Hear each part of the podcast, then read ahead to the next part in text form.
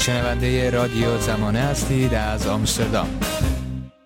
می‌خوام با این پرسش شروع کنم خانم ساقب که با توجه به اینکه مذاکرات در واقع چند جانبه با طالبان در این مدت جریان داشته اما می‌دونیم که این مذاکرات صلح در واقع عواقبی رو به همراه داشته برای مخصوصا فعالین حقوق زنان روزنامه نگارها فعالین رسانه‌ای فعالین مدنی در افغانستان. پیش بینی شما از این شرایط و ادامه این مذاکرات چه هست؟ آن چیزی که ما به عنوان فعال, فعال حقوق زنی که در عرصه رسانه ها کار می‌کنند پیش بینی ما است که چون ما در خلای معلوماتی کامل قرار داریم و اصلا طالبان خود را پیروز میدان می‌دونند و به معنای واقعی با گذشت آن چیزی که ما از آن چیزی که بیرون داده میشه ما مشنیم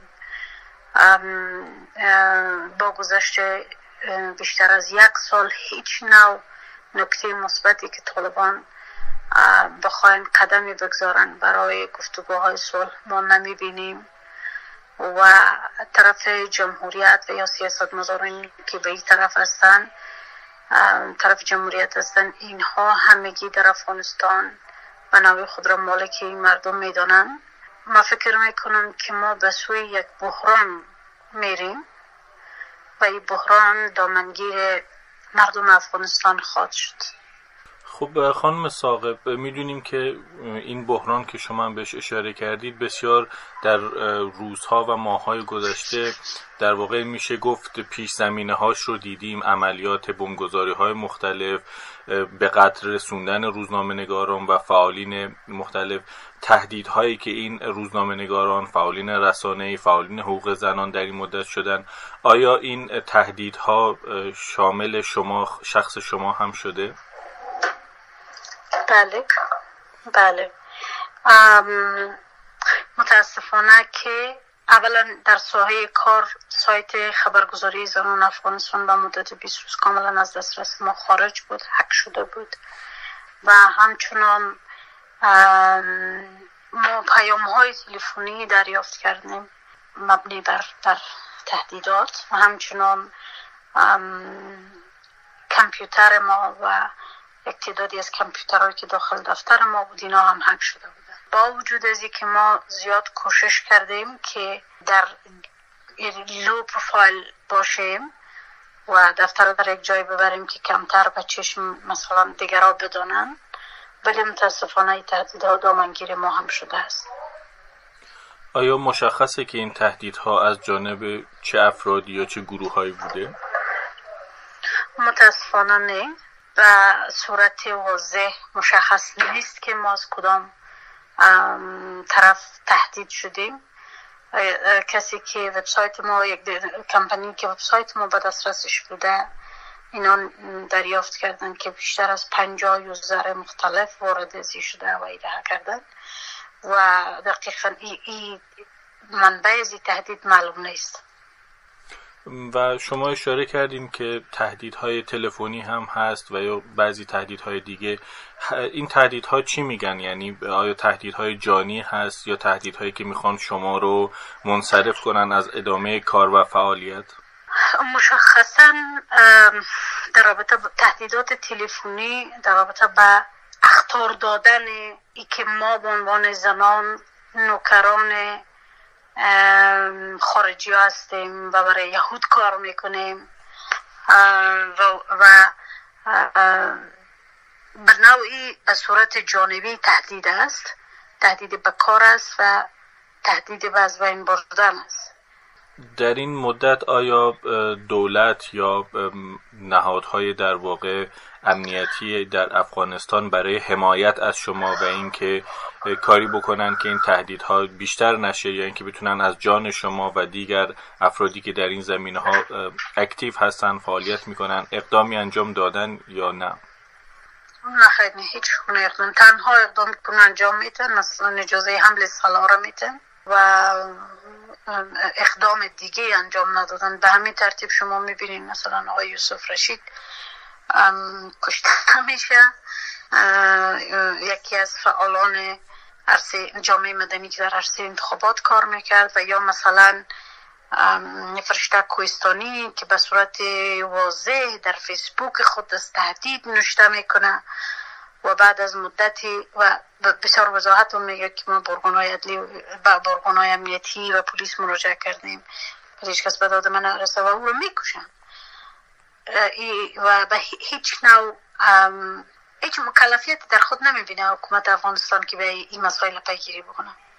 خب جدا از حکومت افغانستان خانم ساقب می‌دونیم که بالاخره کشورهای غربی علل خصوص آمریکا در این مذاکرات بسیار نقش داشتن و انتظاری که طبیعتا از اونها میره که اینه که بتونن امنیت دست کم بخشی از جامعه که فعالیت می‌کنن رو فراهم بکنن که این حملات مستقیما متوجه اونها هست. انتظار شما از اونها چیست؟ چرا فکر می‌کنید به نظر شما هم دولت افغانستان و هم کشورهای غربی همه این فعالیت ها همه این های بعد از فروپاشی حکومت طالبان دستاورد حقوق زنان فعالین مدنی روزنامه نگاران همه رو دارن قربانی این مذاکرات می‌کنن؟ به باور من به باور ما بازیگران مطرحی که در عرصه صلح کار می‌کنن چه داخلی چه منطقه‌ای و چه بین المللی بر از اینا بسیار مهم است که او برنامه هایی که حکومت خودشان داره بتونن او برنامه ها را پیاده بکنن. با وجود از اینکه بارها و بارها شما دیدیم که در رسانه هم سر صدا بسیار بلند شد که زنان افغانستان باید خودشون از حقوقشون دفاع بکنن. ولی مکلفیت نیروهای حکومت های بین المللی است به خاطر از اینکه جزو یکی از شاخصه هایی است که جهان به او معتقد است. بحث حفظ حقوق بشر و نیاز در شرایط استراد برای کمک به مردم برای کمک به مردم نیاز است که از این دایه های حقوق شهروندی حقوق بشر حقوق زنان آزادی بیان از اینها دفاع صورت بگیره. مگر همین کشورهای بین المللی بعد از 11 سپتامبر سپتامبر برای احیای همین ارزش های حقوق بشری به افغانستان نیامده بوده. و, متاسفانه اگر اگر دفاع نکنند و در کنار مردم افغانستان نیستند بیشتر تقسیم قدرت است آوردن صلح. ای, صلحی که در او مثلا من زن افغانستان حق آزادی بیان نداشته باشم حق تحصیل در حق تحصیل نداشته باشم حق کار نداشته باشم این دیگه صلح نیست و این حقوق شهروندی من از بین میره و این بیشتر تقسیم قدرتی است که هر کس می‌خواهد چه داخل افغانستان سیاست مداران داخل افغانستان چه بازیگران مطرح منطقه‌ای و بین المللی می‌خواه سهم خود را در تقسیم قدرت داشته باشه در صورت صلحی که اجتماعی در تامین نشه اصول صلح نیست و تقسیم قدرت است. خب به نظر شما چرا در این مذاکرات صلح که در این ماه جریان داشته زنان هیچ حضوری نداشتن و می‌تونیم در واقع اینطوری در نظر بگیریم که زنان افغانستان از این مذاکرات صلح کنار گذاشته شدن؟ به نظر شما دلیلش چه بود خانم سابق دلیلش همون تقسیم بندی و تقسیم قدرت است و کنار گذاشتن یک طیف بسیار کلان بسیار کلان در در یک مملکت. به این معناست که ما صلح نمیاریم. ما می‌خوایم فقط تقسیم قدرت باشه. و درست نیست که ما زندگی نسل های یک مملکت را فدای مثلا خواسته های قدرت طلبانه خودمان بکنیم. بسیاری معتقدند که در واقع این مذاکرات صلح به شیوهی که الان داره پیش میره دستاوردهای زنان افغانستان دستاوردهایی که بسیار براش تلاش کردن زحمت کشیدن در این 20 سال گذشته و حتی دیگر دستاوردهای در واقع جامعه مدنی دموکراسی در افغانستان همه اینها رو در خطر قرار میده. آیا شما هم همینطور فکر می‌کنید؟ و اگر اینطور هست به چه دلیل؟ بله دقیقا نموترسته و بحث زنان. هنوز به صورت عمده بحث زنان مطرح نشده. و شما وقتی که از طرف طالب میشنوین که ما بله ما اعتقاد ما حقوق شرعی زن افغانستان را میتیم و ایرم همگی می‌دونن مردم افغانستان می‌دونه که قرائت چندگانه اصلا از حضور زنان در دین هست. و طالب وقتی که نمی‌خواه که در این مورد به صورت جدی صحبت بکنه و بپردازه به عمق قضیه و کسانی که در بخش نهادهای کشورهای منطقه‌ای و کشورهای بین المللی که در کنار در, در پروسه صلح دخیل هستند وقتی نمی‌خواهند انگشت بگذارن روی مسئله و نادیده انگاری می‌کنن این به معنای در حاشیه گذاشتن و کنار زدن زنان افغانستان هستند و او دیگه چه صلحی است. و برها میگم بحث صلح نیست بحث تقسیم قدرت است. و با وجود از که لابی های انترنشنال بسیار زیادی صورت گرفته طالب تمام افغانستان نیست. من نمی‌دونم چرا همگی فکر می‌کنن این رقم به بیرون انکاس داده میشه که طالب خواست مردم است. به این شکل نیست. مردم, مردم افغانستان با رفتن به پای صندوق های رای برای همگی نشان دادن که اونا خواهان جمهوریت هستن خواهان البته با وجود تمام اشکالاتی که این طرف داره حکومت بس شلاده است ولی ما از یک نظامی که مردم بر او کار کردن زحمت کشیدن خون دادن روزانه و به ده ها کار ما کشته میشه در سنگرا این اینی بحث ها رو نادیده انگاشتن و طالب را یک کتله که کوچک از بزرگ انگاری کردن این متاسفانه نشان میده که باز هم قرار نیست که در افغانستان صلح واقعی به همچنان که در یک با وجود از که طالب باید می آمد به عنوان یک طرفی که داخل جنگ است که به معنای واقعی صلح میگه طالب نه. آمد بحث مطرح است و متاسفانه اینجا افغانستان نه تنها برای مردمش با این بحث های با این تصمیم گیری که می, انجام میتن صلح نخواهد آورد که اینجا اگر دقت نشه لانه تروریست ها خواهد بود و جنگ در کابل جنگ در کشورهای منطقه و جنگ در جهان خواهد بود خب به نظر شما خانم ساقب با توجه به این شرایط در واقع باید خواست شما از سازمان ها و نهادهای بین المللی چه هست؟ چون بالاخره بسیاری از اینها نقش داشتن در افغانستان. به نظر شما این نهادهای بین المللی جامعه جهانی چطور باید از این وضعیت دفاع بکنن حمایت بکنن از فعالین در افغانستان؟ خیلی مهم است که در پروسه صلح تأکید بر از این مسئله باشه که حضور جامعه مدنی به عنوان نمایندگان مردم افغانستان باشه حضور شما وقتی می‌بینید که در پای میز مذاکره یا هواشی میز مذاکره شما می‌بینید حتی حتی شما نمایندگانی از جامعه مدنی و یا زنان را به عنوان ناظر پیدا نمی‌کنید به عنوان کسانی که از دور ببینند.